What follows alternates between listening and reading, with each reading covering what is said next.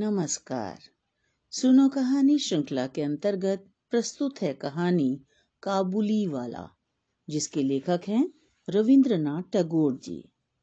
मेरी पाँच वर्ष की छोटी बेटी मिनी से पल भर भी बात किए बिना नहीं रहा जाता था। उसकी माता उसे ज़्यादा बोलने के लिए डांटती, फटकारती थी, किंतु मैं ऐसा नहीं करता था। वह मेरे साथ ही अपने भावों का आदान प्रदान अधिक करती थी। मेरा घर सड़क के किनारे ही था। एक दिन एक काबुली वाले को सड़क पर जाते देख मिनी ने उसे आवाज़ लगाई, काबुली वाले, ओ काबुली वाले! मिनी के चिल्लाने पर ज्यों ही काबुली वाले ने उसकी ओर मुँह फेरा और घर की ओर बढ़ने लगा, त्यों ही मिनी भय खाकर भीतर चली गई।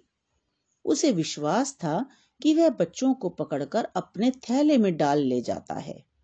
काबुली वाले ने आकर मुझे अभिवादन किया। उसे घर बुलाकर कुछ न खरीदना अच्छा न था। उससे मैंने कुछ सौदा खरीदा। बातों ही बातों में मुझे पता चला कि उसका नाम रहमत था। रहमत ने इधर उधर की कुछ बातें करके पूछा, बाबूजी, आपकी बच्ची कहाँ गई?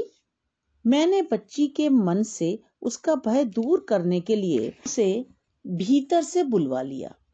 रहमत ने उसे कुछ काजू एवं किशमिश देनी चाहिए पर उसने नहीं ली, और दुगने डर के साथ मेरे पैरों में लिपट गई। उसका पहला परिचय इस प्रकार हुआ। इस घटना के कुछ दिन बाद एक दिन मैं किसी आवश्यक कार्य से बाहर जा रहा था। देखा कि बाहर दरवाजे के पास बेंच पर बैठी हुई मिनी काबुली वाले से हंस हंस कर बातें कर रही थी। काबुली वाला उसके पैरों के पास बैठकर मुस्कुराता हुआ उसकी बातें सुन रहा था। मिनी को अपने पाँच वर्ष के जीवन में मेरे सिवाय ऐसा धैर्य वाला श्रोता शायद ही कोई मिला हो। मिनी को उसने ढेर सारे मेवे दे रखे थे। मैंने रहमत को एक अठन्नी देते हुए कहा, आगे से इसे मेवा मत देना। कुछ देर बाद घर लौट कर देखा तो उस अठन्नी ने बड़ा भारी उपद्रव मचा रखा था। मिनी रो रो कर कह रही थी, मैंने काबुली वाले से मांगी नहीं थी, उसने स्वयं मुझे दी है। मैंने आकर मिनी को इस मुसीबत से निजात दिलाई। पता चला कि मिनी से काबुली वाले की यह दूसरी ही मुलाकात थी। धीरे धीरे काबुली वाले ने पिस्ता बादाम दे देकर उसके हृदय पर अधिकार कर लिया था। हमारे देश में लड़कियाँ जन्म से ही ससुराल से परिचित रहती हैं, लेकिन हम तनिक नई रोशनी के होने के कारण बच्ची को ससुराल के विषय में कुछ ज़्यादा ज्ञानी नहीं बना पाए थे। रहमत मिनी से कहता, तुम ससुराल कभी मत जाना। अच्छा? मिनी रहमत से उल्टा पूछती, तुम ससुराल जाओगे? रहमत हंस कर कहता, हम ससुर को मारेगा। मिनी ससुर नामक किसी अनजाने जीव की कल्पना करके हंसती। मिनी की माँ बड़ी वहमी तबीयत की थी। वह काबुली वाले पर नज़र रखने के लिए मुझसे कहती रहती थी, हर वर्ष माघ मास में रहमत अपने देश लौट जाता था। इस समय वह घूम घूम कर व्यापारियों से अपना पैसा इकट्ठा करता, लेकिन फिर भी मिनी से उसकी भेंट एक बार अवश्य हो जाती थी। अचानक एक दिन मैंने देखा कि रहमत को दो सिपाही पकड़े हुए ले जा रहे थे। रहमत के ढीले ढाले कुर्ते पर खून के दाग थे और एक सिपाही के हाथ में खून से लथपथ छुरा। मैंने सिपाही से पूछा, क्या बात है? कुछ सिपाही से और कुछ पड़ोसियों से पता चला कि रहमत को किसी से अपने पैसे लेने थे। बात बढ़ गई और रहमत ने छुरा निकाल कर घोंप दिया। इतने में काबुली वाला, ओ काबुली वाला पुकारती हुई मिन्नी घर से निकल आई। आते ही उसने पूछा, तुम ससुराल जाओगे?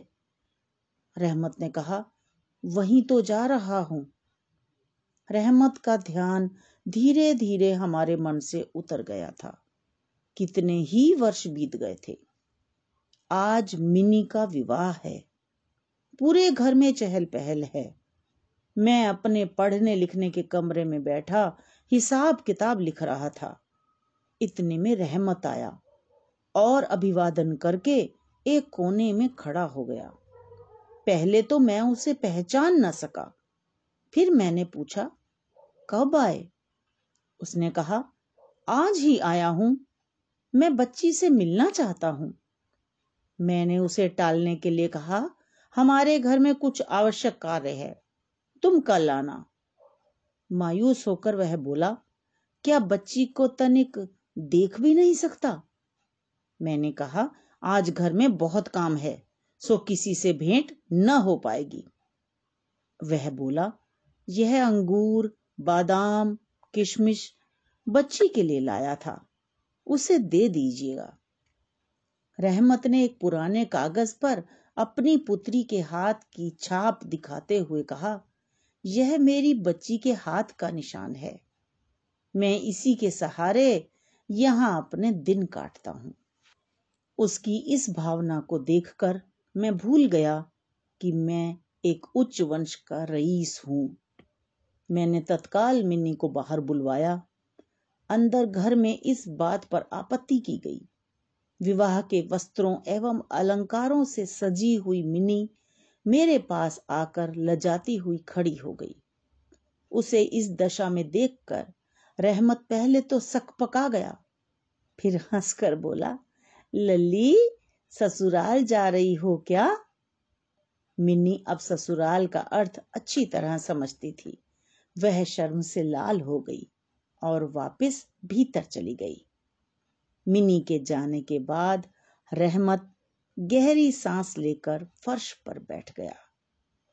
इन आठ वर्षों में उसकी बेटी की न जाने क्या दशा हुई होगी। वह भी अब विवाह के योग्य हो गई होगी। मैंने उसे कुछ रुपए निकाल कर देते हुए कहा, तुम अपने देश जाकर अपनी बेटी की सुध लो। मुझे आशा है कि आपको ये कहानी अवश्य ही पसंद आई होगी। आपने इसका रसा स्वादन किया होगा। इस वीडियो को लाइक करें, दोस्तों के साथ शेयर करें और सब्सक्राइब करना बिल्कुल ना भूलें। मिलते हैं अगली कहानी में। धन्यवाद।